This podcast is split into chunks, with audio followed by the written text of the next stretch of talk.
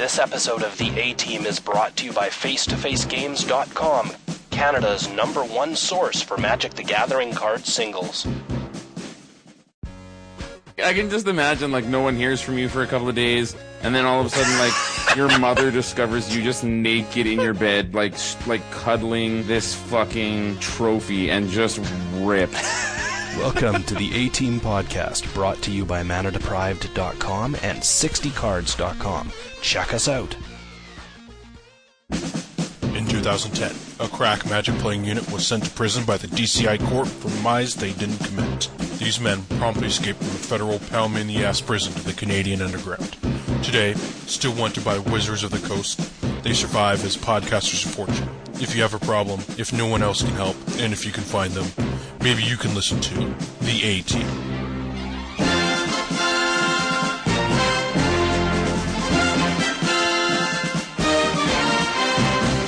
KYT. I don't know about you guys, or I'm just mind tricking myself constantly.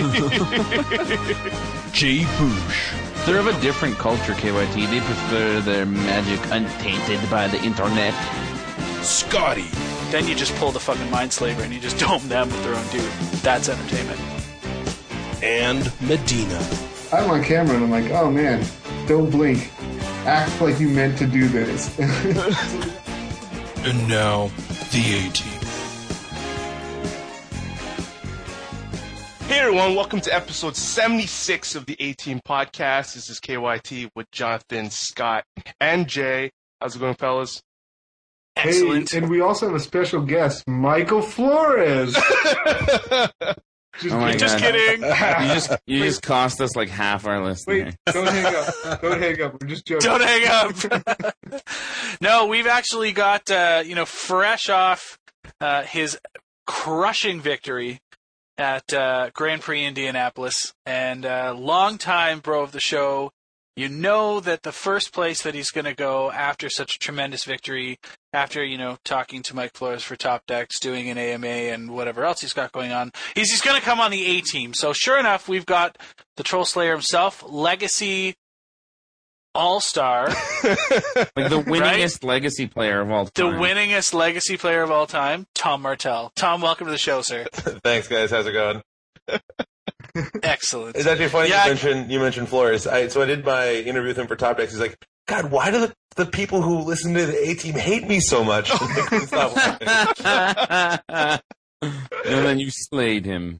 he means well, although he can definitely come across a bit uh, interestingly. Yeah. yeah. I don't know what I don't know what the listeners' problems is. Uh, I love I love Mike Flores, and uh, I thought that episode was awesome. Yeah. Yeah. We understand that he can be a little loquacious sometimes, and that's okay.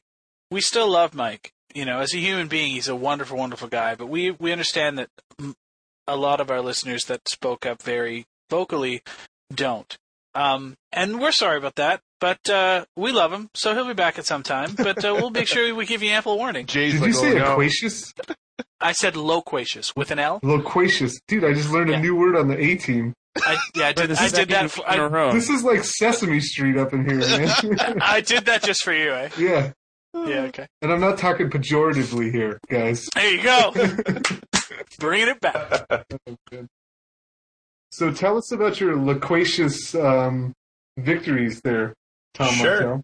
Yeah, I mean the the tournament was kind of. It's actually funny. I'm trying to write my tournament report. Uh, Drew Levin somehow beat me to the punch with his, you know, 197th place finish tournament report, where like talked about our deck a bunch and somewhat stole my thunder. But it's my own fault for being slow.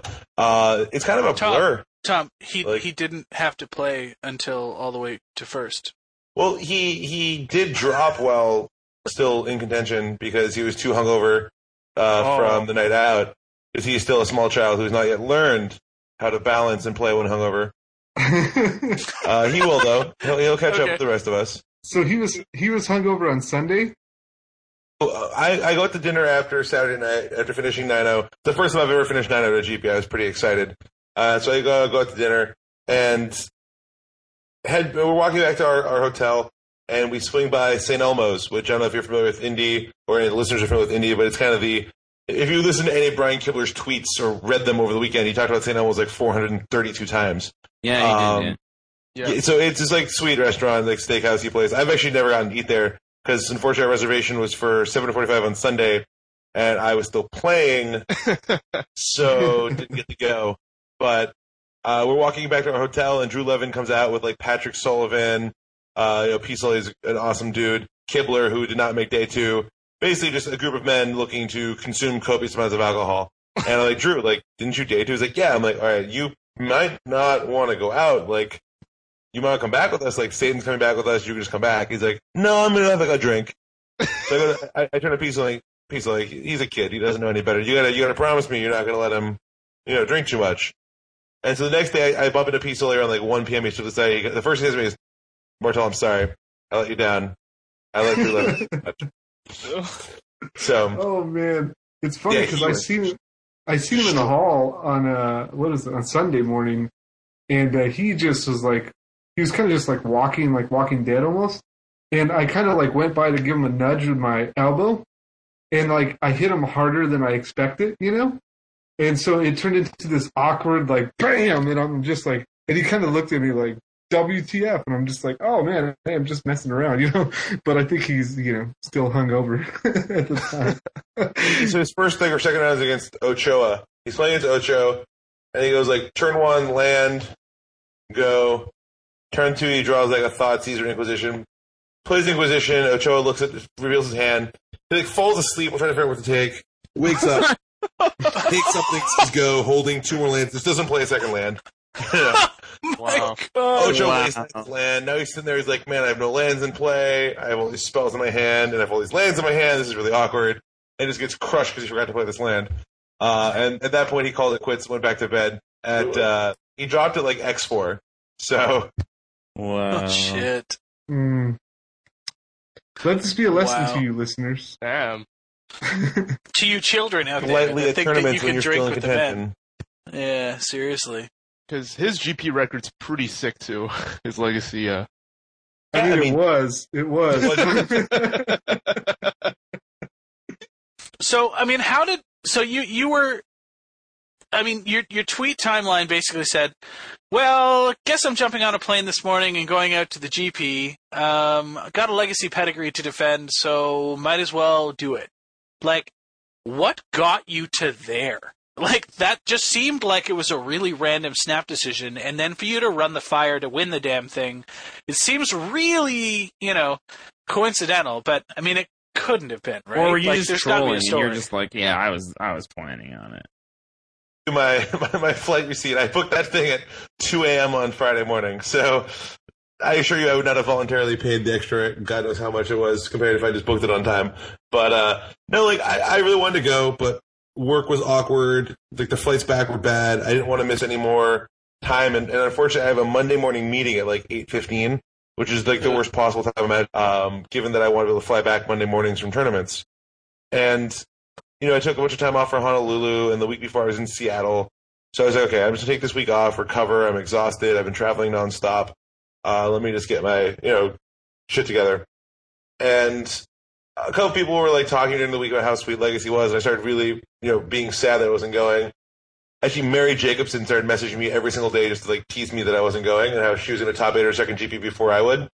Ugh. And I was like, God damn it, I can't let this happen. So I got off my ass. I booked that ticket. You know, the flight times were horrific. It was I, I left. I departed SFO at like 11:50 p.m. that night, getting into Indy at like 9:20 a.m. and then leaving Indy at like 5:45 a.m. Monday morning, getting into SF at like 9:30. Wow. So, so you missed your meeting, or did you? Yeah, move fuck it? my meeting. I won a GP. I'll be back instead. I'm like the trophy will be here for me. But yeah, I mean it was it was not optimal on, on the flight times, but I I decided this, that's why this week, for instance, I'm not going to Nashville because I, I can only run this so many times in a row before someone kind of catches on. So all right, we'll actually sit this one out. I'll, I'll take Nashville off. He's like, yeah, I got food poisoning. Can't make it, guys. Sorry. There's, there's like seven hours of me playing Magic on on the internet. Yeah, in Yeah. Indy, that that would be hard to sell. Yeah, you, you just tell them you got food poisoning at the steakhouse afterward. Yeah. Try running that, but uh, again, you can only run that so many times before they catch on. So I'm going to save that bullet for later. so, uh, talk about the deck. Talk about the deck a little bit because I know a lot of our listeners don't play Legacy, so they probably are interested to know the interactions at least somewhat. Legacy, first off, is a sweet format. I mean, it gets a, a bum rap. It's like, oh, it's it's broken. Everyone just wins on turn two, and none of my games. I actually thought the modern And format played in. Philly was more sort of combo-y and fast than this Legacy format was. My games went long, partially because I was playing a deck designed to make games go long, but just the format itself is an interactive format. Um, you know, everyone's playing swords and and paths and shit. Like you're interacting with your opponent's board in a lot of different ways. And so I, I find the games to be fascinating, and there's a ton of decisions to be made, and there's a lot of room to outplay people or to screw up yourself. Um, which you saw both happening in that finals. Uh, if you you know if you watched that, but yeah, I think the format's sweet. The deck is pretty is pretty sick. Uh, if you kind of look at my evolution as a legacy player in Columbus, which is my first legacy tournament of all time, I'd never played a match of legacy actually in my life before Columbus. Yeah, I got I, Wow. I, I certified that morning and just was like, oh, I'll play counterbalance. It was like four cards off of the like Luis's list. I got tinkered with it a little bit. Um, so that you know that deck was sweet, but it was, it was much more on the controlling spectrum, right? With counterbalance top, uh, and then Providence last year, I played actually Esper Blade with Dark Confidants instead of Lingering Souls, because Lingering Souls didn't exist yet. But actually, like something in mental misstep because everyone played Mental misstep. Yeah. But a similar style deck to what I played here and loved it. Should have top eighted, but punted against Merfolk with two rounds to go uh, to miss top eight. And then, yeah, then this tournament here, like again, building on that, uh, you know, Sam Black tweets at me on, on Friday night, "Hey, I'm playing Esper Blade," and the entire week he'd been testing this just horrifically, just god awful zombies deck online. I won like 17 0 against them. Like it couldn't beat anything. And it's like it's like I'm like, wait, you're not playing that zombies thing? Thank God. He's like, yeah, I'm gonna play this this deck that that Marijn Lybaert posted on Facebook. It looks really sweet. And I actually had gotten the list from Drew Levin, who saw who saw the original post that the you know the Belgian tournament posted its deck lists, and he'd found it, and he sent it to me. He said, "Hey, I wish we could make this work, but I don't think it's gonna be good enough. We're just gonna play Rug." And so I was kind of like dirtling between Rug, and I had Luis's Stoneblade list. I was thinking about that, but as soon as Sam said, "You know, we can play Esper Stoneblade," I was just, I was all in. Left for the airport at like nine, like ten ish from my house. T- put Sam on speakerphone the whole way. Just talked about how we drew the deck, and then actually I have to give a shout out to my my friend uh, and my my you know driver Ian Spalding, who I mistakenly in the, on the coverage said I got a cab, I took a taxi, and he got very hurt. So in case he listens, Ian Spalding drove me to the airport. Uh, while driving him, I ignored him completely and talked to Sam on the phone the entire time. oh my god, what a nice guy. Yeah, And you know. ignores him the entire time, and then also just is like, "No, it was a cab. Yeah, it was a cab driver." Or it didn't like a cab. In fact, I think the only thing I said to him was, "Yeah, whatever. I'll start. I'm going to start giving you five percent of my winnings in all the turns you drive me to the airport for." Promptly t- win the GP. Promptly give him nothing. Um, so he didn't mean it, obviously. Back there, but yeah. So Sam and I were, were talking. We ended up tweaking the list he had at that point by maybe another five cards, six cards.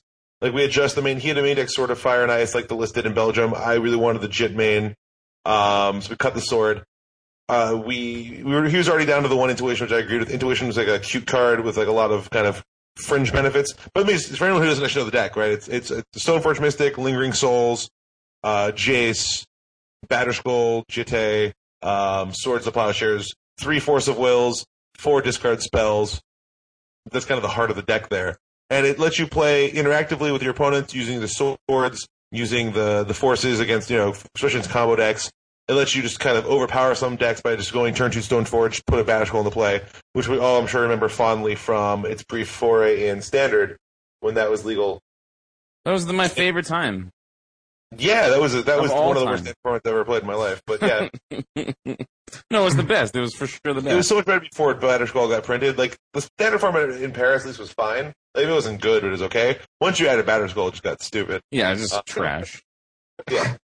Which you Just can tell a lot by the fact filth. that they, I just won a legacy tournament with something like 20 cards that were in my standard deck in Paris. so that says a lot about this format. Um, and then obviously four brainstorms. We had two ponders. Uh, mostly because we need to get the blue count up for Force of Will. we were really cutting it, cutting it close there. Kind of the conventional wisdom, I think, is something like you need 16 blue spells in addition to your Force of Wills, and we had like 14 or 15. So we cut two lands. I kind of wanted more land, but I can see that the, the ponders would probably be better. So we played two ponders. Um, the deck was awesome. I mean, it just lets you you can you can play kind of the same traditional broken game that the blue white Stoneforge decks are playing, uh, with with your Stoneforge and a Batterskull with some counter spells to back it up. But against other unfair decks, you have, or sorry, against other fair decks, you have all these lingering souls tokens they can just never beat because it clogs the ground. They can't attack through them very effectively. You can just play like turn three lingering souls, turn four Jace, and they can't just like hit it with their Tarmogoyf because you just chump with a token. Um, their removal is all one for ones, so they can't even you know sword your guy and get in. It's just really an unfair card in those kind of matchups where they're trying to do stuff with creatures. So give it a huge, you know, huge kind of boost in those matchups over what I think the traditional Stoneforge decks do. And in the mirror, it was just unbelievable. Like if you watch the match against LSV, um, we played on camera, I think in round like seven, and um, the Linger Soul just like completely warped the matchup because it means he can't. His Jaces don't matter because I have all these like shitty one one flyers that Jace can't bounce. That will just kill the Jace, and my Jaces he can never hit. Yeah. So it just really just warps the dynamic of the matchup. Plus, I I have a million guys who can pick up equipment, and he's sitting there trying to like reanimate his lands to do the same task. So we actually cut Mishra's factories because we have all these these lingering souls tokens. And why do you want to spend your mana animating when you can spend your mana like interacting? Yeah, it looks like it. It seems like it was just a really, really good fit for the the format this weekend too, right? Because I mean, like everything's going. Maverick was really picking up steam, you know, which is totally a green white creature deck. And I mean, even if you look at the rest of the, you know, the rest of the top eight, like the rug decks are basically stone to lingering souls too, right? Because I mean, you're holding off all their guys all day. Um, you know, aside from, I guess what the one high tide deck, right? I mean, I'm looking at Pascal Maynard, who you beat, was a, um, a green white a green white guys deck, right? Uh, one of So KYT's boys too. What's that? So is Dan Jordan. Yeah. Yeah, exactly right. And then you're at uh, two. You got Kenny Castro from the finals and Caleb Durward, both on you know variants of rug. So I mean, you know, we watched how that all went down. And then it looks like you've got like uh, a dredge deck, and then you've got your chick who is playing straight blue white. And I mean, uh, exactly as you said. I mean, there's the three Mishra's Factories and one Crucible of Worlds. I mean, that seems really poor compared to Lingering Souls. Oh yeah, in those matches. So what actually the, the, the made the tournament for me was was Caleb in his last round gets paired down. It's very unlucky actually. There's five people at uh, X one and one, and he's the third seed. But Mm. both myself in the two seed and Pascal in the one seed had already played him. So we get paired before him because it pairs in order. Pascal gets the four seed, I get the five seed. Then he gets paired down against the six seed and has to play. Ouch. And he's playing against a friend of his, and he beats him. And but once he's beaten him, he's me like, okay, I've won. I'll just Go give ahead. you a draw now because you can't make top eight with. A, I'm in regardless if I win or draw. Drawing will give you top 16, so he draws, which gives me the ideal dream scenario in terms of the the pairings in the top eight because it puts the dredge deck into the high tide deck, both of which are just really bad for me, and then makes them run into the either rug deck, which are both really bad for them. Nice. So it worked out so beautifully for me that I got to kind of coast through my optimal matchups of Maverick, Maverick, Rug to, to this tournament. Yeah. I mean, those matchups are all pretty good, and like the Rug deck matchup, I think is our best matchup. I'm glad I got to play Kenny instead of Caleb, just because Caleb has uh, a much better sideboard for me. I looked at, at at Kenny's list, I actually started laughing. I mean, his deck just doesn't seem to do anything. I mean, he's just like all in on stealing wins with like, you know, stifles and dazes and wastelands, but he can't actually play a game of magic. Like his he boarded in one one two blasts and and one ancient grudge. That was his sideboard. He had no snapcaster. Yeah, he's got nothing else for you. Otherwise, he's looking at he's relying on like bounce for dudes, graveyard hate, and, the no, counterbalance. and the no snapcasters, I mean, just gives him absolutely no reach against me. So, I mean, unless he's planning on burning me out with his 14 points of burn in his deck, I know I'm going to be able to. Sta- like we saw in Game Three, I'm going to be able to stabilize, play around the remaining burn, and just take control of a game. and no Jaces either. I noticed. Tournament because they don't have enough lands, Yeah, but but the no snapcasters was pretty surprising. yeah, yeah. When you look at Caleb's list, right? Like he's running a couple of them with the scavenging ooze as well, just for for value. But uh, and it looks like he was playing more burn too, Caleb. Only lost during Yeah. the Swiss. It actually was on camera. In in the, the first game was just one of the most absurd games I've lost. Just like everything went perfectly wrong. I had Caleb down to just a wasteland in his hand on turn one. At the end of turn one, he literally had one card in hand, wasteland, and he killed me like six turns later. It was pretty. It was actually insane. Like it was a really fun game to watch. Now that I know that I get to win the tournament anyway. At the time, it was pretty cool. Um, but his list was like, really good against me because he gets to bring in Sulfur Elementals and uh, Sulfuric Vortexes, which are both awesome. I still think I'm favored after sideboard, but not the way I normally am against Rug decks. Like he had a lot of reach after that sideboard. Yeah, that's awesome. Uh, I'm we're really really pleased to to see you win. I mean, we were pulling for you the whole time, no question. Um, I'm watching the the Twitter feed going as you know all day as I'm out running errands with family and stuff, and I'm just like, come on, Tom, come on, Tom. If I can get home, get the kids to bed, you know, like unpack the groceries, and I'm like ripping for my tablet, trying to pull up coverage. I'm like, come on. Appreciate that. I mean, Honey's, Honey's like, what are you doing? I'm like, it's fucking Tom! Who? Never mind! by making by by trying to draw out that last game as long as possible by just never winning. Um, so, you know, I had three chances to win. I kind of passed it each time because I wanted to make sure you had time to get there. And, and. Well, I, I, I totally appreciate it. You know, like I, I literally got there just before uh, the stifle on the Jace. Right. Like I'm looking, I'm looking at the board. I'm like, oh, this is this is good. I'm like, oh wait, he's in trouble. And then I thought, because I, I really didn't see too too much about the deck list. I just heard you were you were tearing right. And I'm looking down and I'm like, oh man, there's there's a lot of guys like Delver. Oh Jace. Oh no, wait, what's that? Lingering souls? Holy shit! and and I just see Jace ticking up, ticking up, ticking up, and then the stifle, and I thought, oh no, you know, everyone's just like, fuck, he had it. And then uh, and then obviously not seeing the other games, right? So you have to appreciate from where I'm at. And then uh, and then once you drop the second one and fucking just like re- just grabbed control of that game from his fucking bloody clutches and just smashed the rest of your deck against him repeatedly. It was amazing.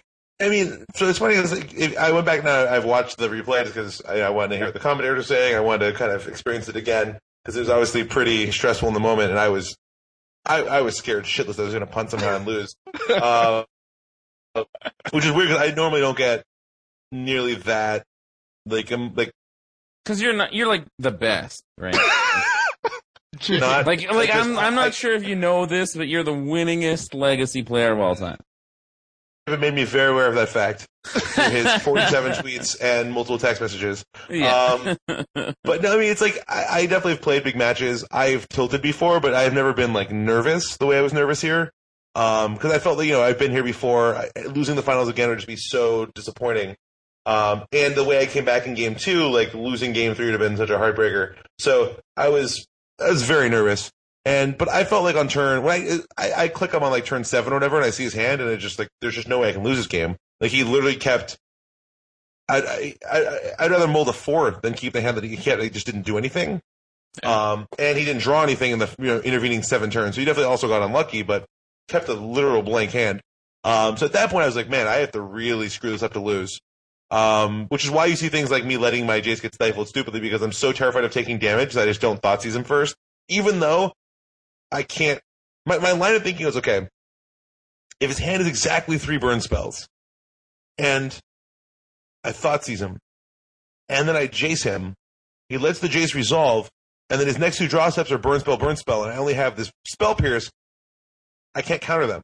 But I also have the snapcaster with the, with the swords, the flashes in my graveyard, so I would just swords my own guy. It just like it just didn't make any sense. But I was just so paranoid of taking damage that I didn't really like think through like he might have a. It never occurred to me you could have a stifle. So you you kind of got tunnel vision. Oh yeah, I mean, I was sure I was like ninety percent certain that no matter what I did, I couldn't lose. So, but but still, I should just calm down, thought through it, came to the right conclusion instead of just kind of like just trying to get the game over with, so I could go drink out of my trophy. Which is actually what I was kind of. It, it's it's like the um the Rounders quote, right? All I could see was uh you know was was was Vegas in the fucking in the fucking Mirage, right? That was where I was. like I, I Aces full was not on my radar. So Uh, thankfully it didn't come back to bite me. Yeah, because I, I heard a lot of people talking smack. Uh, I didn't really like. I was there. I was at the GP, but like, I wasn't watching the games or anything. I was just trading, and I was like, "Dude, let's go. I want to eat some food." and they're like, "Yeah, Tom Martell's gonna win." I'm like, "Yeah, I know he's gonna win. Like, let him win. Let's go eat." so, so we ended up eating and watching it on Twitter. oh man, but but on Twitter, people were blowing up and they were talking smack about the uh, the stifle and the Jace and something else. And then I seen you post after the match. Uh, you said something like, "I've never played so badly in my life" or something Yeah. like that. I made But I'm uh, like- I'm like, didn't matter really. I mean, still got there.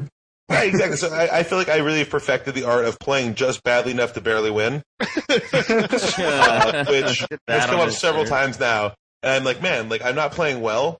I'm still just cannot lose this game, but I'm I'm trying real hard to come very close to make it exciting. Um, and that's kind of what I did there too. That's great. Oh man, I love that. Uh, But I you know, I'm not going to lose this game no matter what I do. I mean, having watched it again, I actually played better than I thought I had. Like I was harder on myself at the time. There, there. I mean, certainly getting stifled there was stupid. There were a couple other plays that were that were a little loose, but like for instance, in game two, when I needed to, I buckled down, found the right play.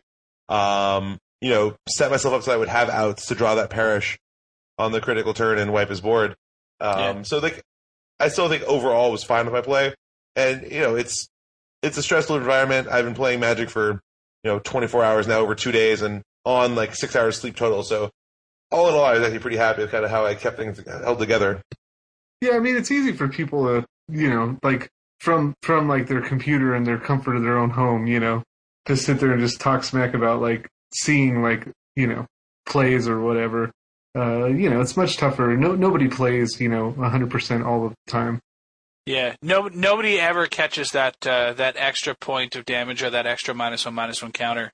Um, you know, they Yeah. always catch it when they're sitting at home, but they never catch they it. when never they're sitting i mean sometimes you know you you just like uh, destructive force your own inter- inferno titan off the board you know? Sometimes that happens i mean Yeah, And- one and time I- this, that did happen, didn't it? yeah and what i say to the people who who uh who could you know talk smack to me about that is like fuck you where's your feature match yeah, you, you know That's right. That's right. play it, play So under the actually- lights and tell and tell me you don't fuck up, right? Yeah, that's Yeah, right. exactly. where's You your need- gp trophy Where is Yeah. it at That's right. Yeah, where is guys. it at? Is it in Tom I Martell's actually kinda house? ran I think line. at Tom Martell's house. Well, I during the finals, so Kenny was, I think he was a little little pissy that you know he was. I, I actually no sir to prize split before the match, uh, and then Sorry, what? yeah, like he wanted to split the money and play for the trophy. I was like, eh, fuck it, I don't just play for it all. Um, which I mean, I don't think he was that happy about. And then, like, he was trying to rattle me because I I'd made a couple like minor mistakes. So he started running his mouth a lot, and I don't you know. I, I don't know him. I don't know if he's you know this is him normally. If he was just trying to get my head, if he was just upset. But one of the lines he runs at some point was like, "Yeah, remember when we played in Minneapolis? Yeah, you were awful there too." And I just like immediately fire back, "Yeah, how many pro have you top eighted since then, kid?" and he just kind of shuts up for a second. I was like, "Yeah, all right, scoreboard, thanks." Yeah. Scoreboard! who's got the chips The one But- line, the one line that Frank did put in there from Game Three was, "It's harder for me to screw up when you don't have any cards." You said. I definitely did that he goes, "Now you don't have to ask how many cards I have anymore." He shot back. he was getting very annoyed. I kept asking how many cards in hand, but eh, I mean, those are it's public information, and I am not going to spend brain power remembering when I can just keep asking. So I'll just keep asking. If you're going to get rattled by that, that is your business. I well, that's that Darwin Kastle. sometimes. Darwin Kastle wrote an article about you. Then he like, did you guys see that this week? He like wrote an article about how to behave at a at a tournament. Oh, I did uh, not see that actually. Yeah, he wrote an article about how to behave at a tournament, and that's that's like one of the highest things on his list of not to do is like is fucking ask how many cards I have in hand. He's like, ask it like he you don't not need to like ask playing it, against me. like, I ask about 400 times a, a, a match. I forget constantly. Yeah. He's like, you don't have to ask do more than once a turn. If you do, you're just being an asshole. I do it all the time. I do it all the time to get to get in their head. I'm just like, how many cards do you have in your hand? Okay, and then I'll just like ponder, and then I'll be like, cards, cards in hand. We both do this, but you're doing it to be an asshole. I'm doing it because I'm just really, really stupid and cannot remember a number for a second. So I don't know which one's worse, actually.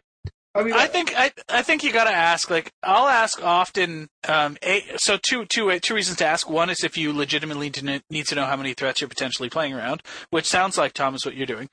Um, and number two is whenever they're deep in the tank and about to do something, literally just before they're about to like move their hand and action something, you ask how many cards in your hand. Yeah. And then they just fucking say, and then they just go, land go. Ah, fuck, I meant fucking this guy. I'm like, yeah, well, Yeah. it's a fucking GP. Crush you. Yeah.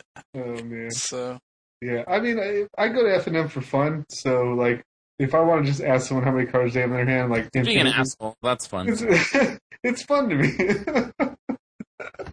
oh man, especially when it's somebody who thinks they're really good at magic. You know, I'm like, dude, this is FNM, all right? Shut up. So, so Tom, tell us about uh, tell us about the after party. Like, where what did you do as soon as you win? You pick up your phone, you tweet, "I win," and then what? Yeah, so I mean that there actually was a bunch of stuff to do at the site. So we did the the trophy presentation, which they didn't do when I got second place at Columbus. I was a little disappointed to find out there's this whole ceremony thing they did, but we, it was fun. So I got my trophy, and then we actually went back. So the, the tournament was at the Colt Stadium, uh, not at the convention center. So they they took us back, and unfortunately the field was being torn up and worked on. But they take us back into where the ESPN films Game Day, which is o- Yeah. overlooking the field, and do a bunch of photos back there, uh, which is pretty sweet. Uh, although it was poorly lit, which is too bad. I like the like, you know like a kind of better uh, profile picture out of it, but it was still still works. Um, so then I go out, meet up with a bunch of people. We go out for for dinner and drinks. At this point, it's like ten thirty already, and most things are closing down. So we actually end up at um, the Hard Rock, Indianapolis, which is still serving drinks and food. So we get uh, some adult beverages there, and then head out. It's you know it's like me, uh, P. Sully meets up with us, Drew Levin. Um, A well rested Drew Levin. he's been sleeping for like six hours at this point. He's ready to go. um, trying to like Mary Jacobson, you know, some other random people. Go out to another bar, have some more adult beverages, uh, celebrate. I didn't bring the trophy out because I didn't want to forget it or have to carry it around. It was actually pretty heavy, but I really wanted to drink out of it, so I haven't done that yet. But you know, just have a good night out and then hit the airport the next morning, fly back to go to work. Nice. So why don't you go to the fridge, crack a beer, and uh, pour it in that fucker right now. Have your celebratory drink with us. That can be. I, I, should I even have beers? It's actually sad. I haven't been. I've been home for like four days in the last month. I don't even have beers. oh man. He I have vodka. like Vodka boss works, water. Oh, I was gonna say, do you have distilled water? Vodka? Did I hear? Did I hear vodka? I have a we could do vodka like next to my desk in my bedroom. I don't know why. Have I been drinking alone and forgetting about it? That's so, but- actually way worse than just drinking alone. I, yeah, I haven't looked up yet. But uh, give me one second. Let me grab the trophy. This, this this will work. We're gonna we're gonna do a little. This actually be painful. I'm gonna do like a shot of a trophy. Hey, that's exciting. should I get could do my like ten shots out of the trophy. if you want to. You could have like a nice, you know, tumbler of vodka. you know. Yeah, and like everybody says, you're way better on your streams when you're fucking trash too. It's actually funny. I was going to make the comment to say maybe you know you've been taking a page out of uh, Kibler's book and you've just been drinking at the computer while you've been streaming, and that's where the booze is going. So the, that Kibler stream where he passes out on cam- that was fucking amazing. That's one of the that's one of the best. I mean, I still go back and watch that thing. His his whole rant about like about Thrun being, of course, his last role because it's fucking ugly. God, if you haven't listened to that, you need to. It is classic. Yeah. Yeah, they were talking about that on uh, some other shows this week. Actually, it's it's a fairly uh, fairly common topic, I think, in the community. Oh yeah, I love I love his drunken streams. They're awesome. He always says, um, "Let's be serious" dur- during his drunken uh, streaming. That's his favorite phrase. It's like, "Oh, you're gonna play that? Ser- Let's be serious. Let's be Let's be serious, serious here." about this. Seriously, are you seriously playing Elite Inquisitor against my Daybreak Ranger deck? I mean, seriously? Yeah. Yeah. Kibler has seriously. PV has really. How their is. Oh man, yeah. Now consuming what I'm hoping is not that much more than a shot but uh, this is probably more out of the trophy with you guys live. That's awesome. Woo! It is time. This thing needs to come out the next. I need to have a party now just so I can have an excuse to drink around like other people. But that might be weird. Yeah, like just like I can just imagine like no one hears from you for a couple of days, and then all of a sudden like your mother discovers you just naked in your bed, like sh- like cuddling this fucking uh like trophy and just ripped. like a four day bender. Just she finds it high out of my mind. Yeah. Yeah, It's like trophy. just absolutely fucked. It's very. So how was that? How was that, Tom? Cold, cold, but nice. Delicious, delicious. I mean, Ta tasted like victory. it did. It did. Victory and cheap vodka. Don't you have good stuff next? What is wrong? Uh, yeah, I have Smirnoff. Uh, Like Big Bear. That's awesome, ladies and gentlemen. That's a first. We just had We the popped inaugural. Martell's cherry on the 18th. We just had the, the inaugural victory drink from the trophy here live for all of you.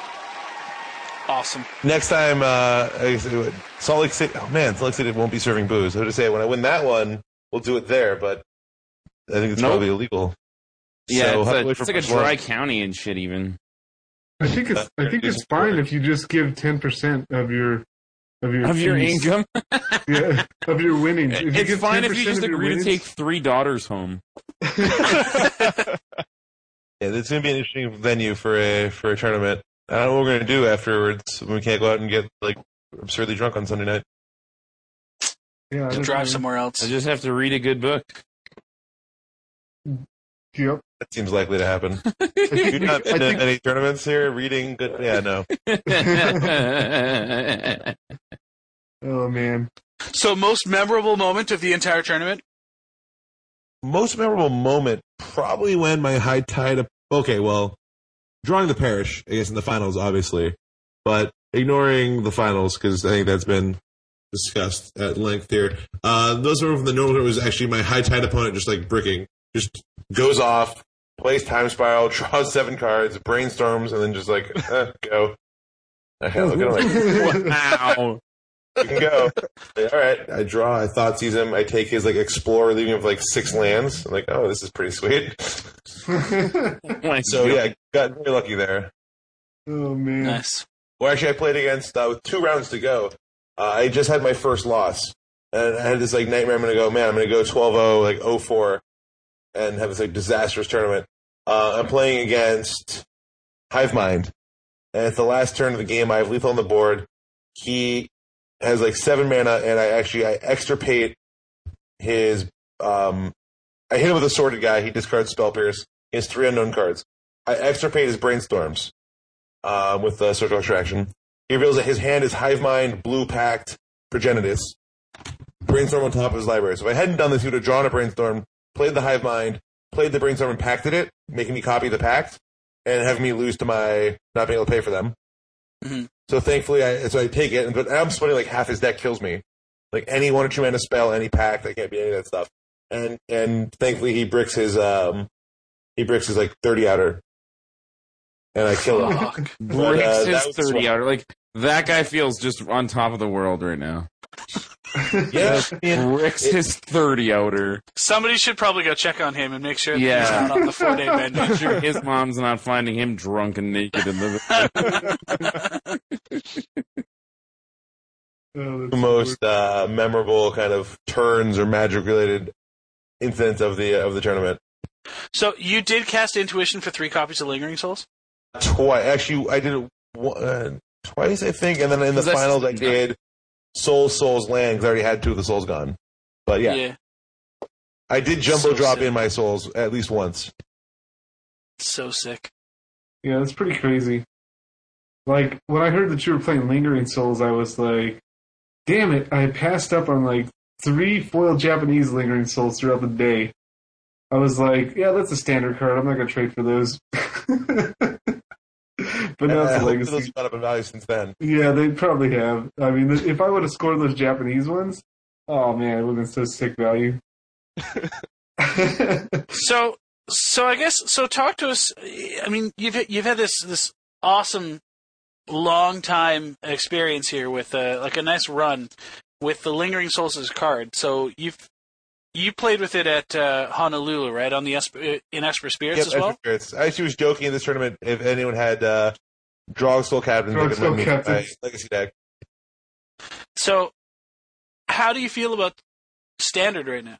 Like, have you put any thought into it at all? I haven't played a game since uh, since the PT, and yeah, because I didn't go to Baltimore, and so I didn't really worry about it. And well, I'm going to Salt Lake City; it's still two weeks away, so I haven't been too focused on it. Um, I know that people were playing Crows of Gales, making our Spirits deck really bad. They may or may not have stopped doing that. Maybe it's okay again. I don't know. Um, but yeah, everyone seems to be playing like blue black, and that's probably not a great matchup either. So my guess is that you need to be somewhere else. Sam actually has been playing Pristine Control on his stream a lot, which gives me some hope that we can resurrect that one and uh, and run it back. Nice. So If that if actually we viable. if we can switch if we can switch to standard, maybe then would is that what you think you know can make make it back? Like I I stopped playing that deck because I was just getting I was just going like either super mega draws because everybody's playing the blue black uh, right now, or I was just losing to swords because I just like wasn't drawing the one of two outs for those. You know what I mean? Yeah, like swords are definitely an issue. You probably need to be playing more answers, but yeah, I haven't really thought about it enough to figure out exactly the best way to be positioned there. But I, I I, found know like- you know, Sam's been playing it a lot. Yeah. Oh, Do you know what he's doing against turn one Delver? Like, do you know what he's doing against like that type of like the Delver deck tempo? I found like it was really difficult to play against that because you are s- like a slower control deck, right? Like, you know, if they hit you with you know a Delver three times and then you Wrath, you know, like you're not looking I very think- good. I think Pristine's a good enough deck right now, and there's enough quick stuff that's happening that you know some number of Ratchet Bomb's main deck is completely reasonable, if not more. Right? So, I mean, if you can get a Ratchet Bomb down, I mean, Delver flipping is fuck all. I mean, Yeah. even at one right now, it's still really good against the zombie lists, and uh, I mean, when the you know it still really punishes tokens and you know any of that type of strategy. So, I would look there first personally. Um, but I mean, you know, I'll always go to the Ratchet Bomb. So. Yeah, you're that's your caca. Well, except that it doesn't suck balls. I still think it's, I still think it sucks balls. I hate I still Ratchet have- Bomb so I've I've still never seen a ratchet bomb ever do anything ever against me or anyone else. I just hate Yeah. that card. Good. I hate having to play it. It's just such a slow piece of shit. Um, I mean, sometimes it's necessary evil, but I hope not to come to that place. So how's the Reddit going?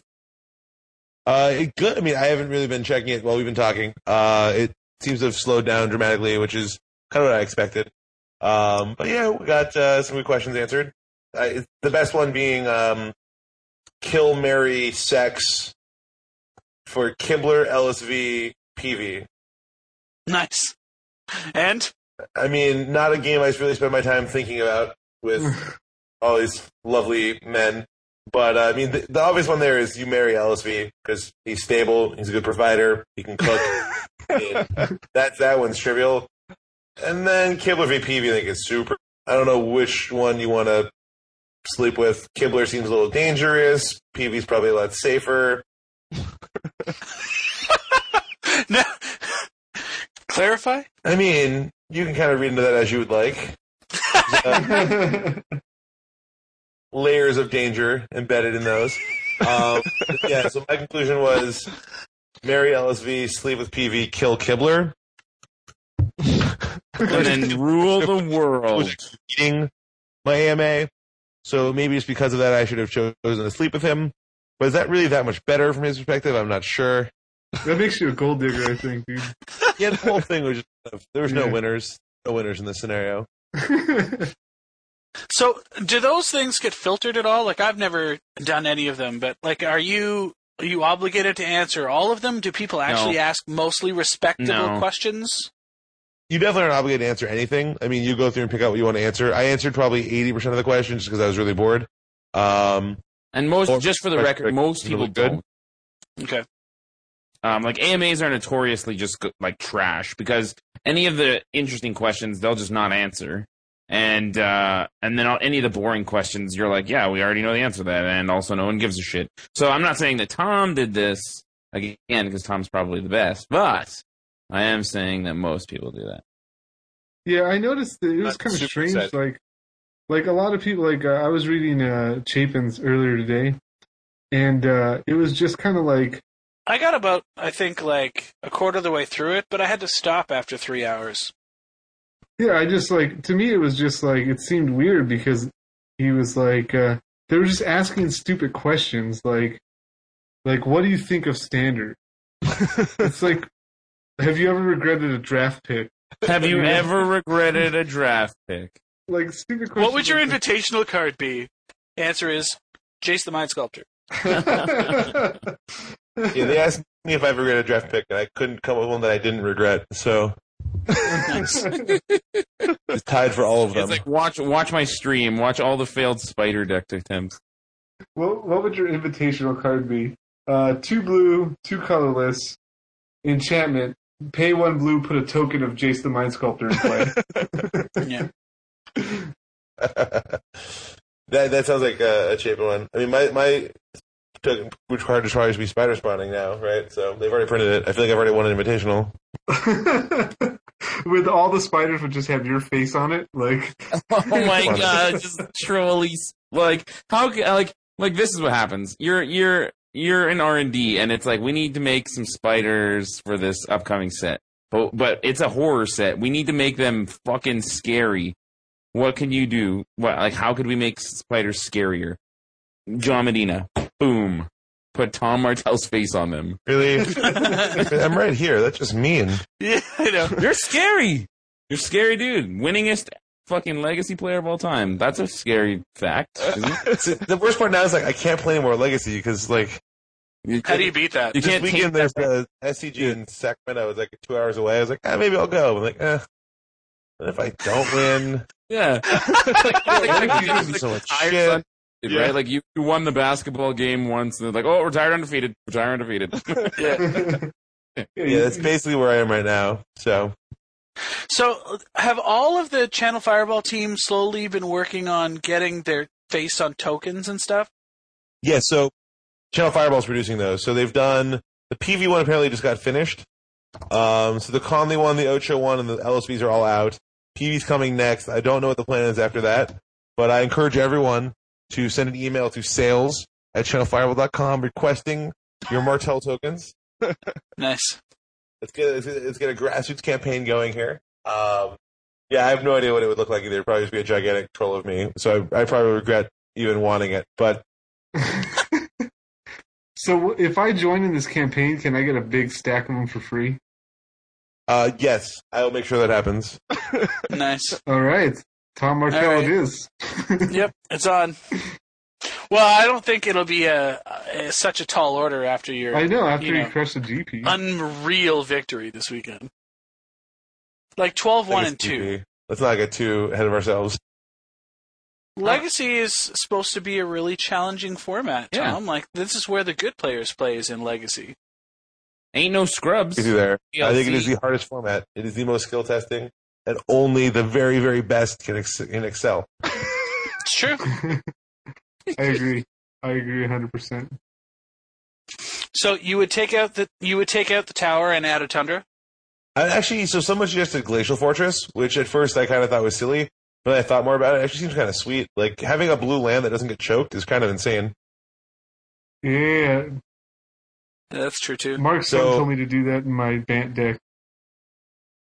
Yeah, I like that idea a lot. So I'd probably probably do that. I think at this point. Uh, and you have enough blue, uh, you have enough islands that like you'll come into play and tap basically all the time anyway. Mhm. So I thought that was really clever, and I'm, I'm pretty on board with that. That would be like a really paradigm shifting thing to play those M10 duals in Legacy. That would be That's not something. something you'd expect to ever see. Never. And like, can Well- you imagine? You're like Tom Martell plays a fucking glacial fortress, and you're just like, ah, okay. The worst part is, is at this exact second, John is scouring the internet to find out how many Japanese foil glacial fortresses he can pick up Oh, for yeah. ten cents. Oh yeah. I already have a stack of them. The uh, See, the thing is, though, you know that they played Darkslick Shores in Legacy, right? They did that with the with the Dredge deck. They played four Darkslick Shores one time. So that, was makes sense. I mean, yeah, like Dredge, it's such a, like a first turn deck, if you will. Uh, Yeah. yeah, I can see that. yeah, it was popular for like two and a half months. Well, Yeah. So Glacial Fortress doesn't surprise me much. You know, I think I think it's a good it's a good move. I've been running a Moorland Haunt in my in my Bant deck. It's pretty badass. Yeah, with Knight of the Glory. Yeah, Knight of the Reliquary. It's just a singleton. I'm running in one of the spell slots, and uh, it's pretty sweet. I mean, I got a lot of dudes that die, and uh, you know, I make spirits out of them. have you uh, Tom? Have you thought about Academy ruins, or is it just too mana intensive? No, so the the if if I looked actually, I have my notes from uh my flight as a flying Indy, like thinking about changing the deck list, and one of them is minus one Vindicate, minus one uh land, minus the tower, plus one uh, Academy Ruins, plus one Engineered Explosives. Yeah. and that's actually what Drew Levin played. Um, so I was definitely considering it because it, it's sweet. Like your your your equipment doesn't die. Right when green white blows it up, you can bring it back, and recycling uh, explosives is pretty sick. But the truth is, like your your kind of specialty lands like those are almost always getting wastelanded anyway, and the matchups where they're relevant, so they're not that important. It might not even be worth Yeah. playing them because of that. Like that was the issue with Tower. Like Tower is sick if you can get it active against like a you know Maverick deck playing Stoneforge, but they do have four wastelands and four knights, so you know they're it's not going to be Sticking around long. long. Yeah, that's true. And whereas Vindicate, you you just got the ultimate flexibility with it. exactly. And with Snapcaster, that's still pretty sick. we wanted the option to build like pretty dynamic intuition piles. It's actually funny. Our one intuition warped like ten deck building decisions. Just because we're like, oh well, we have an intuition, so we use that to justify everything we did that was probably like loose. we talked about only really wanting two force of wills, but like, yeah, we have intuition. We should have three. Okay. Or like, Okay. man, this vindicate's kind of bad, but we can intuition for vindicate, snapcaster, snapcaster. Oh, okay, sure. Oh my god. So Shout out to Chris Lansdale. Oh, man. They don't have to the, be. the snapcasters basically justified a lot of, of, of cute, if you will, uh, intuition theoretical piles. well, and I mean, Snapcaster intuition unto itself is still a thing. Yeah, I mean, you my can matches, snap- I should have done that. I went and got three lingering souls. What I actually should have gotten was three swords to plowshares, sorted my opponent's one guy, and then fl- then snapcaster and gotten the lingering souls once the coast was clear. Yeah, Mm. So it should have come up. It, it almost came up in one of my matches. Uh, how was Zealous Persecution? Any matches where it really came in handy, or what? So I didn't play Maverick a single time during the Swiss. I played Rug Delver like five or six times. Um, and it's really only good against Belcher because they have empties and Maverick, but it's insane against Maverick. So I was very happy I had it during the top eight. Uh, I only cast it once against Dan Jordan. I got a Noble Hierarch and a second guy. I can't remember what the other guy. I think maybe it was like a Mother and a Noble, but it was you know obviously a blowout. Sick. Yeah, that's pretty insane. Against the uh, the rug deck, they run spell snare, so it's not so great, right? It's also like it's so situational. Like you have to have it before their Delver flips, before they hit threshold. You know, if you draw it on turn like seven or eight, it's like just a dead card. Yeah, Um, so I just I, I don't want it or Dark Blast in that matchup. They're both just too way too situational. I want you know just par- more parishes. Um, but against the Maverick deck, like being able to kill Mother Runes is so huge, even Yeah. when it's active. yeah. Yeah. That that that lady is a bitch. Yes, very much so. Nice. Yeah, it's a sick deck, man. That's it's really exciting stuff. It's it's really really nice to watch. Like and like that was no thin top eight. Like there is a lot of legacy pedigree contained within that top eight. Oh, sure. I mean, also, I mean, just general Magic pedigree. I mean, like Dan Jordan's very good. Pascal's very good. You know, your chick's a master. Like there were a lot of very good. You know, Caleb's excellent, especially Legacy. There's a lot of Yeah. you know just proven Magic players in that top eight. I'm pretty excited to you know have been able to to make it out of there with uh with a title because it was certainly a, a great a great field. Yeah.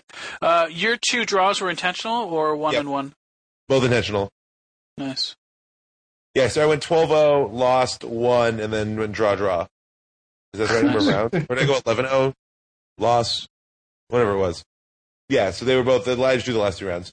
So it was it was locking it up and relaxing a bit, which was nice. Unlike last time in Columbus when I had to like win out for three straight rounds and sweat some feature matches.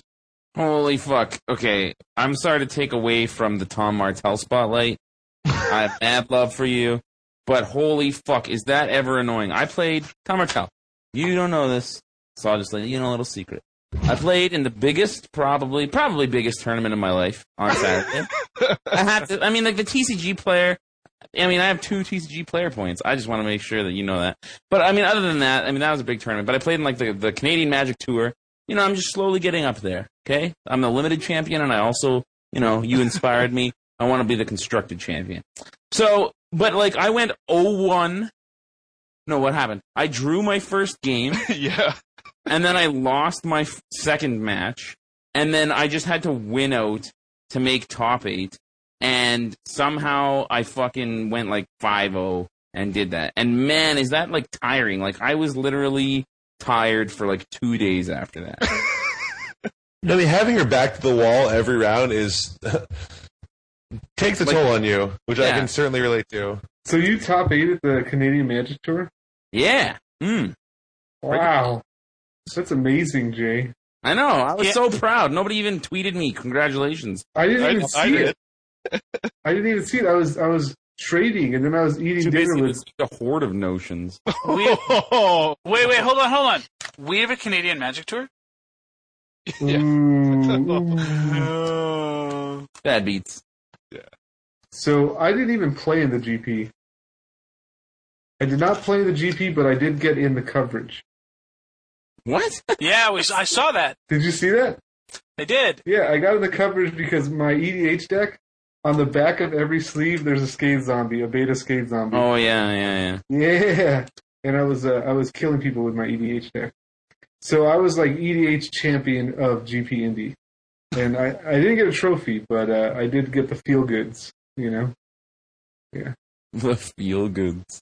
It's the same thing, right? I mean, Yeah, you know, whatever. Basically, I uh, you, you guys might know uh, Alex Hayne. He was playing in the GP. never heard of him. Okay, so anyways, he's a Canadian. Uh, he's a Canadian Magic uh, grinder, um, and so he comes over like, and he's like, Medina, how's it going? I'm like, dude, come here, check this out. So I'm in the middle of this EDH game, and I'm trading while I'm playing the EDH game. So like, I have this guy's binder, and, and yeah, so I'm trading, and every time like I have nothing on the board. I have like a land tax, which is not triggering, and I have like a um, a random like two two, and then like a uh, a freaking uh, deed, pernicious deed, right? And so everyone is ignoring me, and they're massing these armies, okay?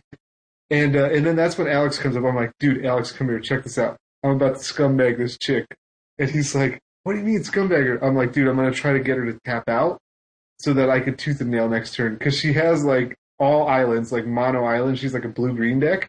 So like he comes over to watch, and I and I'm like. I, am like looking at her lands, and I'm like, "Oh, you got a lot untapped there." She's like, "Yeah, I, can, I got so much stuff I can do." And I'm like, "Ah, you might as well get the use out of those guys as, right now because I'm gonna blow those guys up." Because she had a cradle in play, and I'm like, "I'm gonna blow those guys up with a deed, so you're not gonna be able to use that mana." So she's like, "Oh yeah, I should use this now." So she taps out. What a And- scumbag! she taps out and like does something. I don't remember what. I don't know what she was doing because I was gonna deed if she didn't tap out anyways. So like, why are you putting more permanents on the board? I don't know.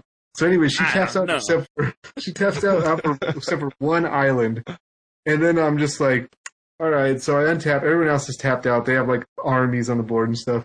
I untap and I'm just like, uh, tooth and nail entwined, and then she's like, damn it, she's gonna get Triskelion and uh, and uh, freaking Macias, and I'm like, yep, Triskelion, Macias, kill you all. and then I'm like, all right, so I need to finish this trade. what a scumbag! oh man, Alex was busting up. Yeah, it was kind of scummy, but you know, it was awesome. How do you scum someone in an EDH game? Isn't that just like against the principles of EDH? Yes, I. It I is. I don't actually follow those principles because it's just like, what? I can't. I just can't do it. Like, what are the principles? Like, I'm not supposed to.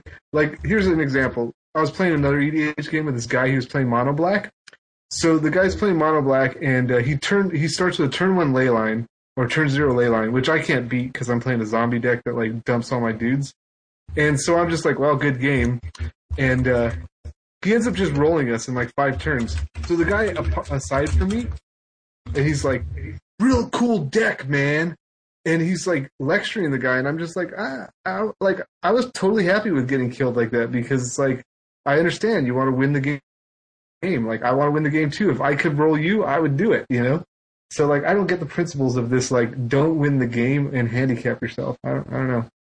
It's because it's supposed to be casual. It's not supposed to be like you're supposed to play EDH just to have fun and dink around. Is the is how it was explained to me anyway.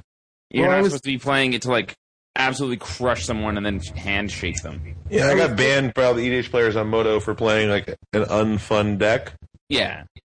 But like these are the same yeah, people. that'd These, these are the same people that play like Death Cloud and Land Destruction, and they're like, "Yeah, that's fun. So just your way of having fun is bad, but my way is not." And you're like, "Whatever, fuck." Wait, I want to hear about I want to hear about Tom Martell's unfun EDH deck. What was it? Oh, it was just the um, Azusa, Zusa, whatever the hell her name is, and Yeah. Emrakul, and ways to bounce Emrakul and put it back into play every turn. Yeah, that's awesome. Yeah, that was sweet. I mean, it went off by like turn five every game, and it took infinite turns, and everyone like would force quit. But you know, I enjoyed it. but it was fun for you. Why, I don't understand. Why don't they just run an Armageddon or something? there seems like there's a lot of ways around this problem, but no, no, no. And that's that's how I am. Like I, when I'm playing an EDH, my buddy, like we were all like real competitive for a while. It like competitive EDH. So he built like a mimeoplasm deck with like a Bazaar Baghdad and like freaking uh her, her what is it Hermit Druid, and like I was like, all right, that's fine. I'm just gonna run a Trinket Mage and like and like freaking Tormod's Crypt and Bojuka Bog and like you know a Relic of Progenitus and you know enlightened tutor to get all that stuff. And I'm just like, all right, you want to play a graveyard deck? I'll just put in graveyard hate, you know. So it's pretty, you know, if there's a, if someone's like playing a Azusa, I'm just gonna run like a bunch of blow up your lands uh, effects. yeah, I mean, when you're playing with every Magic card in history, there has to be a lot of answers, whatever people are trying to do. If you just you know care enough. Yeah, I think I think a lot of the EDH players they just don't want to uh, put the time into building their deck. You know what I mean? So I don't know.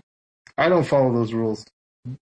So if you play EDH with me, listeners, expect me to throw down. Be ready. I respect that. I respect that. Speaking of throwing down, by the way, has anyone noticed the uh, the slap bet currently in progress on Twitter, Mr. Medina, Yeah. and your Uh, attempts to I think? I, I think I heard a little bit about that. What's Nice this? try. Nice try to get to. The, you're not going to beat me on this one. Wait, you are you are supporting uh, Mary Jacobson? Yeah, I, I want Okay, too bad. Hold on, time out. For those of us playing along at home that don't know what the fuck is going on, you want to rewind back to the beginning and start us in here? Hey Scott, untie your What? panties for a second. all right? Well, no, I just want to. This is such a sick story. I want more background before you carry on. I feel right, like all I'm missing out. I, I get skyped into some like random conversation by Lauren Lee two weeks ago. I want to say where she's on Skype with with Mary and Massioli. Uh, please die, thanks, or is apparently some Die- people die, think please, nipple thanks. sticks. Yeah. It's like it's like Deeple sticks. Yeah. Yeah. That's what I call them. Right. Okay. Well, die, please, thanks. Which is clearly what he's saying, even though people like like uh, Megan Holland are too innocent to understand this. Um, it's like- Megan- they- Dipple It's- sticks. It's yeah. dipple sticks. All right, fine. Dipple sticks. So Dip, Dipple sticks and Makeupson have just made this bet where at the end of GP Nashville, uh, they bet like twenty bucks. The winner pays. Whoever has more Twitter followers pays gets twenty bucks from the, from the other person. Except Oh. Mary's starting down by over three hundred people. I didn't It's know like about this, six, by the way. six seventy five to like three hundred and fifty. So I go immediately. I, as soon as I hear about this, I go on Twitter and post. You know, everyone should be following Mary Jacobson, who just top eight of the GP. Blah blah blah. By this time the next day, she has Ugh. more followers. Like literally less than fourteen hours later, or like it was, it was something like like fifteen hours later, she's beating him, and they up the stakes. Now the if if the winner wins by one fifty or more, they get to slap the loser three times.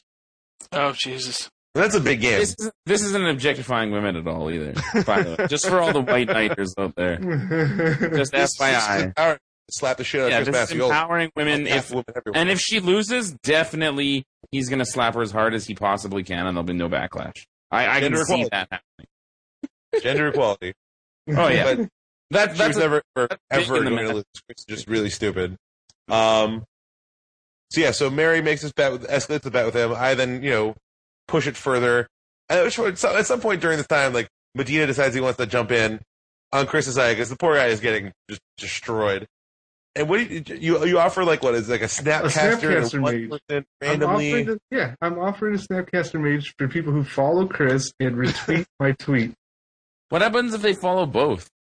It's it's fine. It's fine. They can follow both. What I'm also going to do is I'm going to have to up the ante here for this weekend because he's at 766 and she's like at a thousand, and I've already I've already got a horse in the race now. I mean, I didn't know that. I thought he was like, I thought he was always the underdog. Okay, I didn't know that she was the underdog. Yeah, she was way lower. yeah. So when I jumped. people. He had two extra number. Yeah, see, see, I didn't know that. So when I jumped in, I'm like, "Oh man, I'm rooting for the underdog. We're doing this."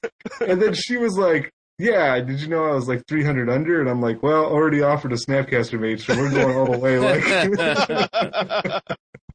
The losses So- come over to the good guys. Get Chris slapped. Everyone wins. oh man, I don't know. I think that if uh, if Chris if Chris doesn't get slapped, then I get to get a couple articles out of Chris. That's that's my that's my my But horse what in if the bet. instead I'll give you? Uh, we can give you like the uh, the like the, the the premiere screening of the vid- slap video.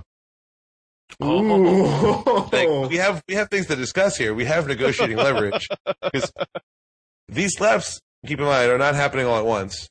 I get one of them as as the role of, of promoter. I have been bequeathed one slap should Mary win. Oh my god! I'm not going to be in Nashville. Wow, this I was one's going to sit and he's going to he's going to he's going to know in the back of his mind that at some point he's going to get the shit slapped out of him. They're just going to be coming.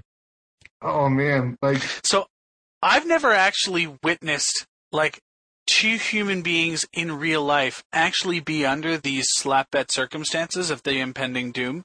We've all clearly seen it happen on How I Met Your Mother, which is I think where slap bets started. Well, is where I started to hear about them. And I mean, you see, you know, the Neil Patrick Harris's character basically wet himself every time a hand is raised above the shoulder.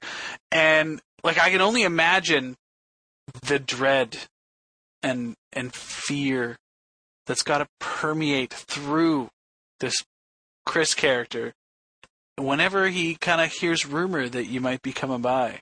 Like, hmm. ew. Yeah, it's going to be. I, I'm really going to enjoy this, and I, I'm not a violent person. I, I actually don't think I've ever slapped someone. I have been slapped once. It was kind of hilarious, but I don't think this is going to be a hilarious moment of slappage for for for Chris. So we shall Wow. see. I, I was going to try to rally uh, th- at the end of the week here for him because I wanted to uh, to get you know to get him to, to at least not get slapped. But But who wins then? There's no winner if no one gets slapped. Then the the, the public at large is is missing out on the joy of a of a slap bet being consummated. wow, you you make you make some good points here. You do. I think I think the other thing is I wanted people to know that I can forgive Chris for being a troll to me for so long. You know. So it's just I, like I respect that. You've been, you've certainly been the bigger man, which granted with Dipple Sticks is not saying that much, but in that, that pair, But I think I think now we just bury him. I don't know. I guess I guess I, I've done my part. And, uh, all I'm asking, I'm just asking Pontius Pilate, just wash your hands. Let fate play out the way it shall. oh man. Oh, I seen your comment when I when I started promoting him. You're like, what, what did you say? Something like, uh, "How low is this going to go?" Or Yeah, there- it was, it, I, I can't, yeah, I don't remember. It was, it was more just shock. I couldn't believe that, like, someone, especially you, but of all people, but anyone was rallying to the defense because the first day and a half was just, like, so easy. yeah, I had so many people message me saying, "Okay, not only will we follow Mary, we're going to unfollow Chris." I'm like, geez, this is this is going to be a joke. He might end Oh, up with like man. ten followers at the end of this. Drew Levin did that to me one time. He's like, "Unfollow Medina Thursday," and I lost like a hundred followers because of that shit. oh. Fucking Drew Levin. He's so Uh, awesome. well, yeah, Drew Levin is a he's a character. He was just joking, guys. Don't unfollow me because Drew Levin said he, he he was just joking. It's not real. I'm sure that's true. Drew Levin never meant it. Never. So, uh, So yeah, I, I, seven seven sixty six to man, she's she's really kicking his ass. She's got like a thousand, what a thousand eighty or something like that now. Something like that, yeah. Well, to be fair, like, after I won the GP, I said if anyone wants to help me celebrate winning the GP, follow follow Mary Jacobson and unfollow Chris. So Mhm. I, Yeah. I kind of piled on a little bit more maybe than was necessary.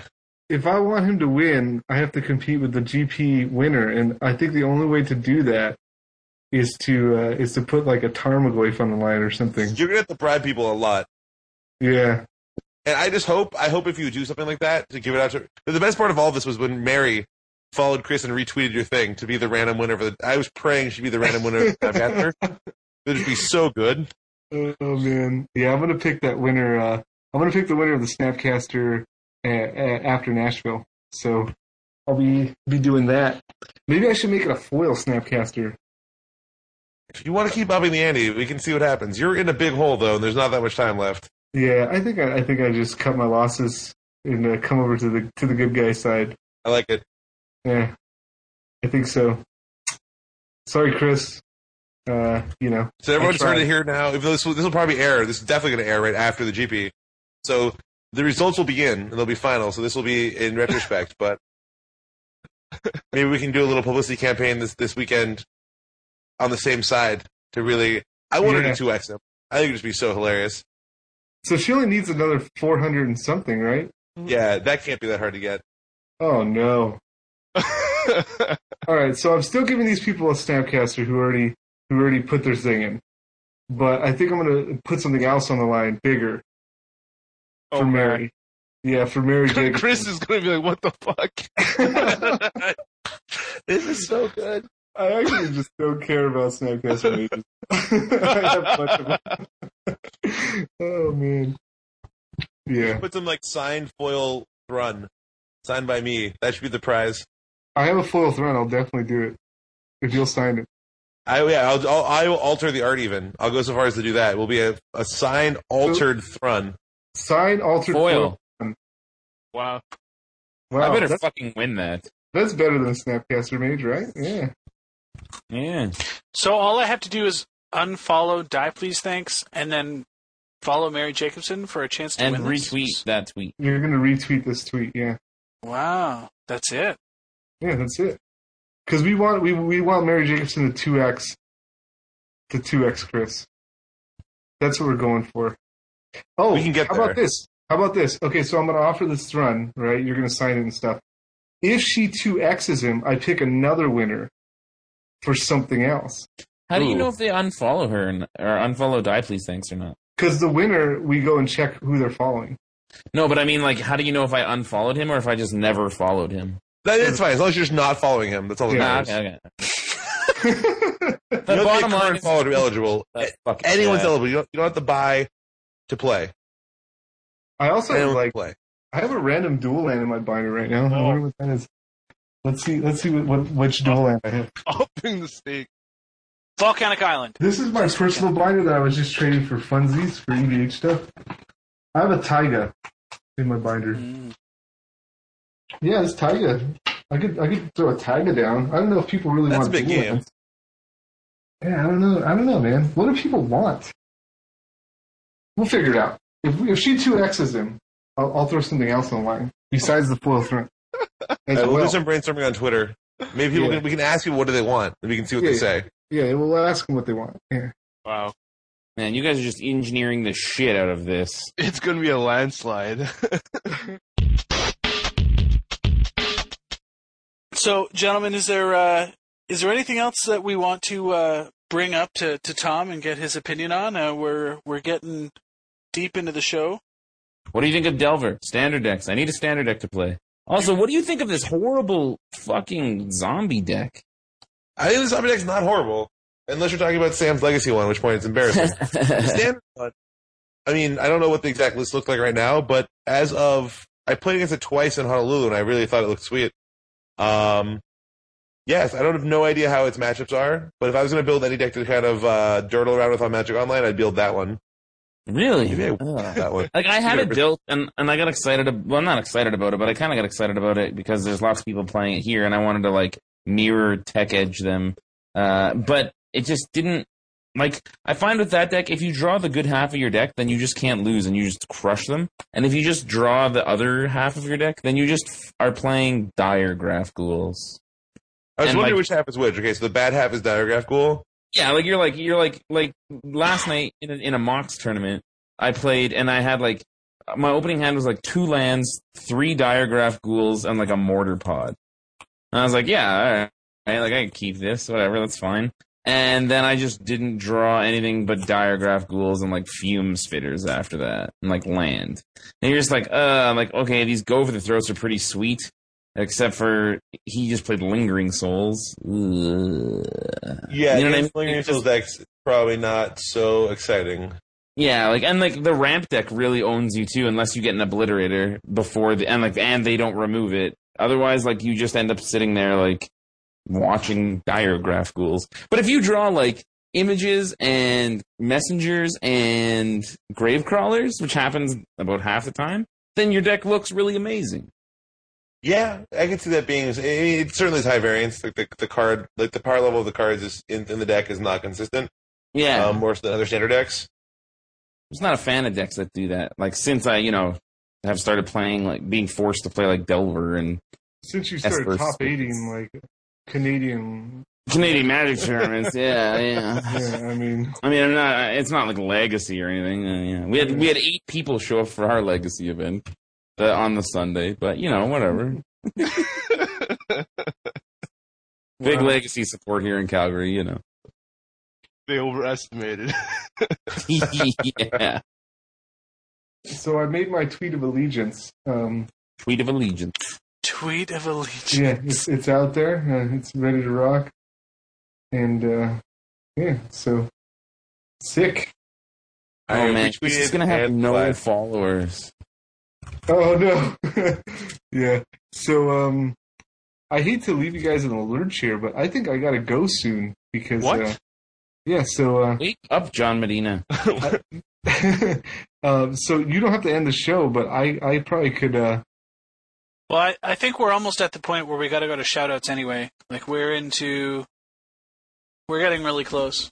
John, I just want to ask you really quick. How happy was Mark's son to top 64? Uh Mark's son was super happy. He came up to me with his little Asian impish grin. And he's like he's like Medina. He's like got my first pro point and he hit me in the arm. He gave me a little Asian slug. Oh, he gave you the slug. Yeah, he was like, oh. boom, got my first pro point. I'm like, dude, congratulations, man. I give him a big hug. And then uh, then we went and ate Fogo de Chao. And it was awesome. Okay. Yeah. So Very um, happy for that guy. Yeah, I actually got to spend a lot of time with uh, not a lot, but I hung out with Alex and I hung out with um, Pascal. So that was pretty cool. Sweet. Yeah. But uh, but that was fun, man. Uh, hung out there. Oh, I played Alex. I played Alex in seven games of Legacy. Oh, Did I tell you about this? no, no, no. I, I he- saw a picture of it. Did he You tell you tell me. about it? Okay, okay. So he comes up to me while I'm in the middle of a trade for like two Japanese like uh freaking uh cradles. Uh two Japanese Gaea's Cradles. And these things are like impossible to find in general. So like I'm all focusing on these Gaea's Cradles and trying to get the, the deal of a lifetime or whatever. And um he's like, Hey, um, we should run it back. We should do this thing. I want to battle you, blah blah. And I'm just like, yeah, yeah, yeah, whatever, dude. I'm like, we'll battle. And he's like, he's like, I gotta do it now, or like this, this, and that. So finally, I'm just like, okay, let's do this. So we start playing. He's like, all right, seven games, and he's like, you can pick whatever deck you want. And I'm like, What? okay. so, so yeah, so we, I didn't have a deck. I didn't have a legacy deck because I didn't play. I just came to trade. Didn't you tell us about this last week? No, this he talked about the previous. How time. could I have told Oh, you the about this last previous week? time. So you Yeah. did this again? You, you decided to do this again? Yeah, so so we start playing, and uh, I just picked the deck. It turned out to be uh, Maverick. It turned out to be uh, Pascal's deck. So I start playing it, and then in the third game, right, he's already three up. Okay, he's already three up. He's crushed me three times, and he goes, "Yeah, so I'm gonna get that money back." and I'm like, "What money?" He's like, "Dude, we're we're running it back. I'm gonna get the money back if I beat you again, best of seven. And I'm like, wait a second. The first time was you I wouldn't beat you once in seven games. and I'm like, and now it's like best of seven? Like, I didn't agree to any of this. I want my own legacy deck if I'm going to do this. He's like, no, Medina, you agreed. And I'm like, yeah, I agreed to like playing you. So, anyways, I beat him two times, so it's two to three. And then he gets me a fourth time, and I have to give him $10. so I told him, hey man, I told you I was 100% better because I told him I'm 100% better at Legacy, right? So I was 100% better because I beat him two times instead of one. yeah. So, uh, and what was sad is he almost, he was running a storm deck. He almost beat me through a Gaddock Teeg and uh, Thalia and a freaking uh, Stony Silence. Wow. He almost beat me through all those three pieces of hate. And uh, yeah, I was pretty impressed, but he didn't. So hallelujah. oh man. Tom, I will buy your slap for a lot of money. I've got a lot of offers. This is in demand. The slap is in demand, huh? What's what's the slap valued at? What do you value your slap at? It's gonna be hard to put a price on happiness. Because I mean, like it's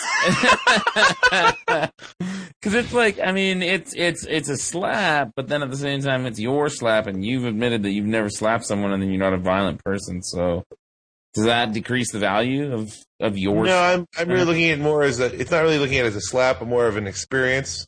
It's a holistic experience. uh, like Hito. Yeah, if I had to put a price on it, I would say about 500. I'd be hard pressed to not sell it for 500 because someone willing to pay that much is going to get a lot more slapping out of it than I will. Yeah. That seems low to me. I think that you should hold out, Tom Martell. I think if someone gave you a playset of Underground Seas, you would ship your slap. Like like four and black bordered, of course. Yeah. oh man. So uh, yeah, I guess this this guy Chris Mascioli, uh, he's he's fostered a lot of ill will, you know. So uh, so he's he's got a lot of people gunning for him and wanting him to get slapped. So, Yeah, he is in trouble here. His back is to the wall. Yeah. I feel bad kicking him in the in the teeth when he's down, but uh, you know. oh man. So, anyways, did you have another question, KYT, or was that it? that was it. Your just uh, your weekend with the guys. Oh yeah, my weekend was awesome. I, I didn't I didn't play in the like in the GP. I found out that the GP was actually like forty bucks. Is that true? Probably. Yeah, like I, I didn't I, I didn't actually go like I didn't go to play because I had a meeting in the morning. But man, I wouldn't even want to play with for forty dollars. Holy smokes! So uh, so yeah, I just uh, I went up there with my EDH decks and my trade binders, and I did a lot of trading. I traded with a with a Saito, Whoa. and yeah, it was funny because I was looking for him on Saturday, so I sent him a text and I'm like, "Where are you?" You know, question mark. And I heard that he was like out of the venue because because they were like, "Oh yeah, he's got kicked out or something." And I'm like, "Oh crap!" Like Saito got kicked out.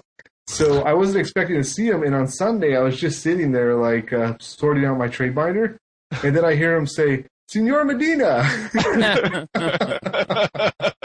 and then I look up and it's Saito. I'm like, oh, hallelujah. Because he has all the Japanese foils ever, you know?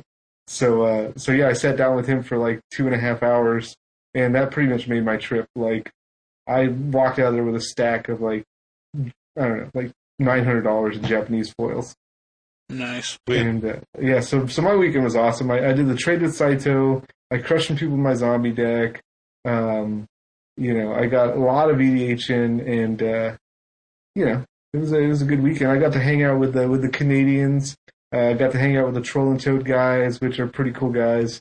Um, you know, uh, well, I I guess they're not Troll and Toad guys anymore. They're Just Game guys. So I got to hang out with the Just Game guys, and uh, yeah, it's good stuff. Sweet.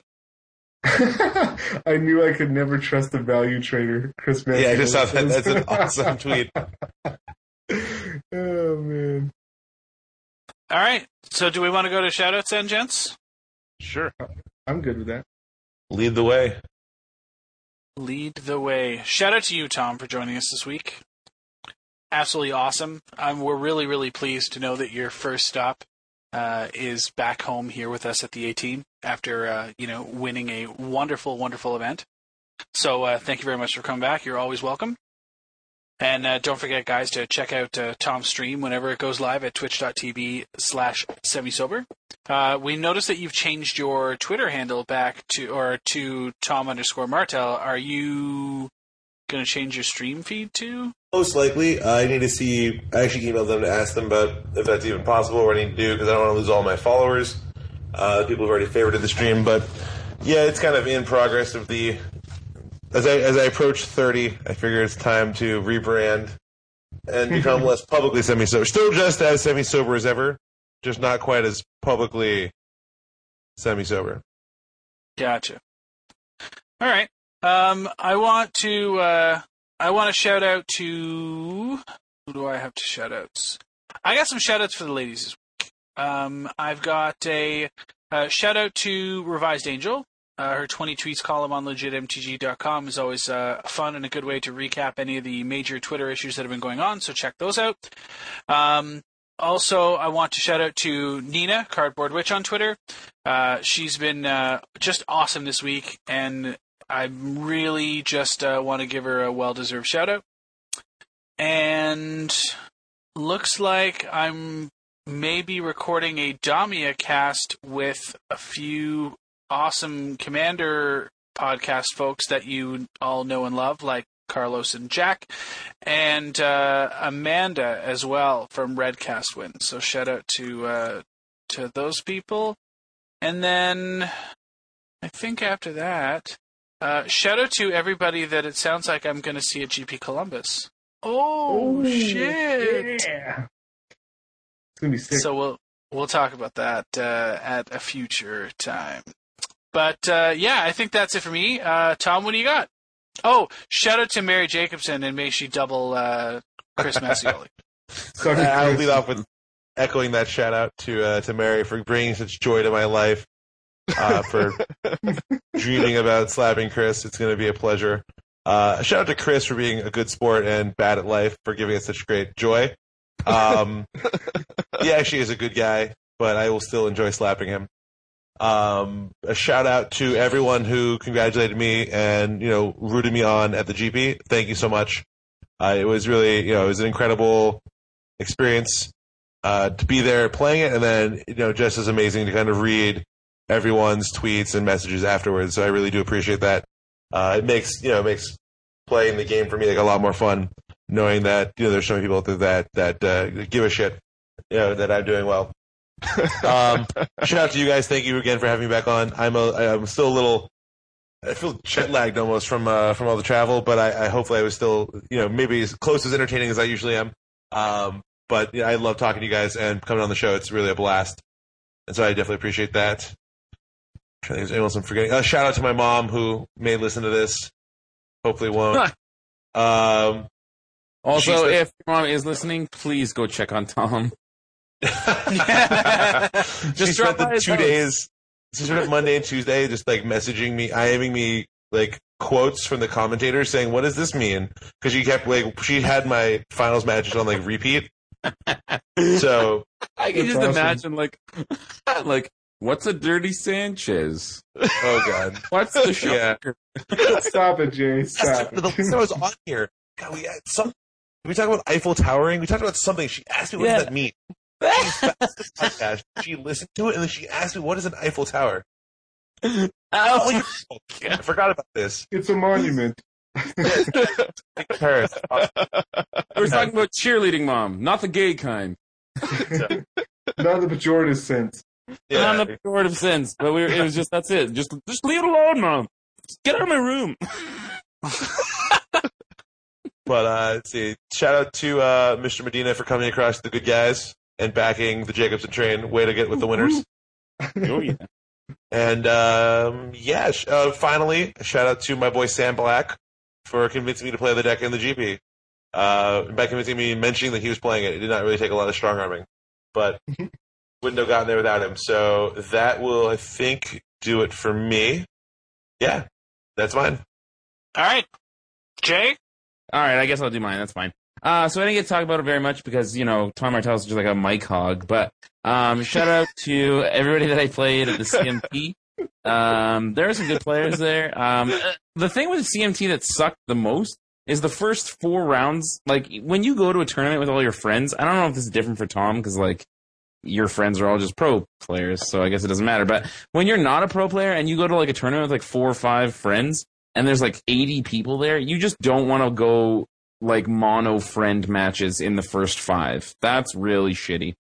So shout out to everybody that I went to the CMT with and that helped me playtest. Uh, Rob Ince and Lawrence and the two Asian Dannies, uh, and Austin, Austin, uh, who drove us around, our chauffeur, uh, who scrubbed out. Um, shout out to my winning in feature match player, Jason Jorgensen, who I like thought was just like a total fucking asshole before we played. Not because I know anything about this guy whatsoever, but because other people told me that he was an Edmonton guy and those guys are assholes. And I was like, ah, I'm gonna have to play a winning in match against a good player who's an asshole. Great. But he actually ended up being like just really awesome and I had to dream crush him.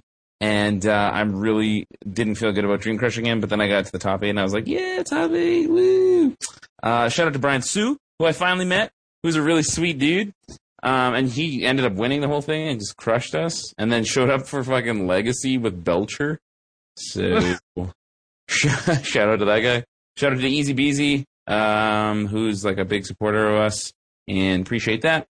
Shout out to Simon Lee, angry Simon Lee. Um, who else? Someone, I know I'm forgetting some people. I got a shout out to uh, Steve O32 on Twitter, who's been keeping me entertained with draw something on the iPhone, which is like the best game of all time. So shout out to Monty Ashley for introducing me that. And uh, shout out to Cody Crossman, who did an amazing written job of coverage. Like just fucking amazing job of the coverage. It's it's it's as good, if not better, than listening to those awful people on the, on the internet do coverage. But he's still worse than Matt Mercier. He's still way worse than Matt. Matt Mercier just own, like owns Cody Crossman, but he, but I'm sure Matt Mercier couldn't piece together like a five word fucking sentence to write down. Guy can't even spell his name. But shout out to Matt Mercier, by the way, who started listening to the show when he heard that I said that he was better than Cody Crossman and Brian, and and then he keeps he keeps ragging on me every time he sees. Me. He's like, yeah, you know, I just no love here. I. uh I've been listening for three episodes. No shoutouts. And, and then he goes, then he goes, "Who's this Chris Lansdale guy?" By the Yeah, way, yeah, yeah, and then he, yeah, it's like, who's Chris Lansdale? Why do you, why do you shout him out so much? Is he, is he local? Is he good? So yeah, so there's that. Um, what else? I think that's about it. Probably. I gotta. I mean, obviously, shout out to Tom Martell. I really am happy that you are just crushing it legacy wise, and uh, it was really awesome. I only got to follow it on Twitter. It was really awesome to follow along, and I hope that uh, you continue doing well. And I, I really want to shout out to your mom, who I hope is just, just a really nice lady and who we don't ruin your relationship with. I appreciate that. yeah, um, and that's it. That's it for me. Go ahead, uh, John. Take it away, buddy. I'll take it away. Uh, shout out to Tom. Thanks for coming on. Uh, I- think this is the first episode I got to be on while you were on, so I'm pretty pumped about that. Um, shout out to Caleb for making top eight, and uh, uh, I was rooting for Caleb, and then uh, when Caleb died, I was rooting for Tom. So, uh, so that was uh, it's pretty cool to see him top eight.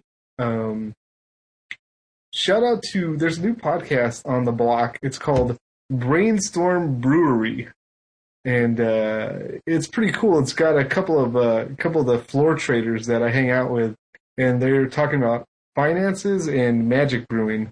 Um, the deck brews that they're talking about is a little bit crazy. Um, I'm not not a big fan of most of the decks they talk about, but the finance stuff is pretty on spot, spot on. So uh, so that's cool stuff. Brainstorm Brewery. Uh, you can go to their website, brainstormbrewery.com. Man, try to say that five times fast and uh, and I also I also hosted their first episode on legitmtg.com, so you can check out their their first episode there. So shout out to those guys. They gave a big a big uh, shout out to the A team and uh, a lot of love in the in the end of their first cast. So I want to return the favor there. And uh, who else do I want to shout out? Oh, I want to shout out Ben Mapes. Ben Mapes was like my little travel partner and Nice. and uh, and EDH uh, compadre for the for the GP weekend, and uh, he's just a really cool guy, uh, pretty laid back, and uh, and always down for some EDH. So uh, so shout out to that guy, and um, shout out to Havengul Lich. He's a pretty badass dude. Havengul Lich. Did you hear about that on Horde of Notions? No, I play that card in my EDH deck. He's awesome. You just It's freaking almost uh, a standard. Yeah, I mean, you just play like uh, Rooftop Storm, and then you uh, mill your library, and then you play Yawgmoth's Will with Havengul Lich in play, and then every zombie in your graveyard costs one mana, and you're just like, bloop. and since and since you've got Sedris on the board, you just use uh, you play Mana Echoes, and then uh, after the first one, they're all free. oh, hey, by the way, real quick, um, back from the brink. Run that in your Yeah. in your Damia deck Okay, why? because you're discarding all kinds of dudes, right? Yeah, And then you can just play them from the yard. yeah. Except that I'm running like Necrotic Ooze and Lich combo shenanigans in there right now. So, Yeah, I don't want to be exiling my dudes. Man, Oh, I just- sorry. Sorry to interrupt. I just wanted to just really quickly say that Chris Mascioli has 766 followers. 765. Got there. Yeah, the on, on the air defollow is just so brutal. oh man, I feel so bad for him. Look at he's all like, and He's moping. Tina backstabs me. He's moving. Oh man, and I'm just looking at his little like penguin picture. yeah. Uh, I I don't know. What feel can you so expect bad. from Medina, See, though? I I never He should followed know him in the first place, so I just knew better. It's all good. KYT, what do you got for shoutouts, brother? Well, shout outs to everyone that uh, that I, all my friends that went down at GPND uh, and that did well. Mark Sun, top 64. Pascal, top eighted. Um, the top eight, I was really happy to see because um, I knew four people there that I really liked. Tom, um, Caleb. I'm really good friends with Adam Yurchick and uh, good friends with Pascal. That was quite a quarterfinals game. I couldn't really cheer for you, Tom, in that one. And uh, well, right when you got him with Parrish, I knew it was over for him. so, um, Great guy. I hadn't met him before this weekend, but he was super nice, and I really enjoyed you know playing and talking to him afterwards. he's a great guy. Um, shouts to Cody Crosman for uh, writing up the coverage at uh, the Calgary CMT. Um, shouts to Jay for top aiding. Yeah. Because all I could hear was how Thanks. stressed you were before a tournament and freaking out. Oh, my God. Cody was gonna cover you, and I just texted Cody. I mean, like, don't make Jay look like an idiot. I I promised him you wouldn't. Yeah. So No, Cody was a, actually everybody was actually really good about it. Cody and you and uh, and Nina were just really good about talking me down from the ledge, and I was actually really worried that Cody was just gonna make me look like the biggest fucking dirtle. But I played the best Magic of my life, hands down. Even in like. Even being clairvoyant and being able to see the future, I could not play Magic as good as I did that day. I don't know what happened. I, cha- I, I channeled my inner LSV or something. Like I just, I just crushed it. Just you crushed it. play like a boss when we first met, though. Oh yeah, if I play against you, I just have like the 90-10 matchup. There's like no doubt. but I'm not so lucky when I'm playing against like random people that are playing like I don't know, like black green pod. Like I got crushed by black green white pod last night. Oh man, Just Chris Lansdale crushed. crushed you. Yeah. that was my favorite tweet of the of the week. You trying to focus in. Everyone's Chris Lansdale. Everyone's Chris Lansdale. yeah, yeah, yeah. I think Nina said that, didn't didn't she? It was like, just, hey man, just whatever. Just every one of your opponents, or maybe it was Bill. Every one of your opponents is Chris Lansdale. And then I was like, as soon as he said that, I was just like, fuck. I got this. Everyone is Chris Lansdale. Oh, I'm not. I mean, I, I, I don't, I'm never worried about losing to him. Not because he's bad. It's just like I've never lost to him, and he and he's bad. I, mean, I enjoy playing with him. It's just you know, Oh man, he, he is pretty bad. if I sit down across Tim Tom Martell, he could be playing like a 60 basic land deck, and I'd still just be like, "Oh, what do you have in your hand?" Ah, I just fucking okay. I kill my own guy. I kill my own guy. 'Cause if I don't, you're gonna do something with it. Like Chris sit down with like an amazing deck, and I'm just like, "Yeah, this is casual. I'm fine with it. This is just casual people playing casual magic. I'm fine." So man. he does not. stress. pulls up- Tom pulls up the draft deck with the you know one lost in the woods and you know Yeah, forty nine fucking forests. Oh, did you draw it? Ah, I don't know. It's like, oh, oh, oh, could you legit turn two and like, ah, I don't know. so yeah, no, I was, it was, uh, it was, it was really good, and um, and yeah, thanks, thanks. Anyway, back to your show. No, I'm done. Shouts to Matt Mercier, just just just because. Yeah. Oh, also shout out to Fast Fast because I like saying their name. Oh, I have to say that. Who was it? Is it Kyle that was there at the CMT? Yeah, He is a really cool dude, and he uh, let me in on some of the inner workings of Fast Fast, which is like, which was, which had like dirt, dirt low price uh cards, and like what, and like that's the regular price that they are. They were like, like the, all the high cards were at minimum five dollars cheaper than Star City games. They had like infinite of all the hottest cards. Like right now in Calgary, it's really difficult to find um, like Phantasmal Images and Darkslick Shores, obviously. Um, and the, they had like 30 of each. And, uh, and I have to give a shout out too to the judge staff that was there. There was some shady stuff that went down. Uh, but m- most of the stuff, like, it was just really awesome. It was a really well run tournament. Uh, it went really smoothly. Um, and yeah, and everybody had a really good time. So shout out to Fast Fast. Fast Fast. there you go. all right, well, everybody, that's uh, that's a wrap. We will uh, see you all next week. Have a good day. Bye guys. Thanks, guys.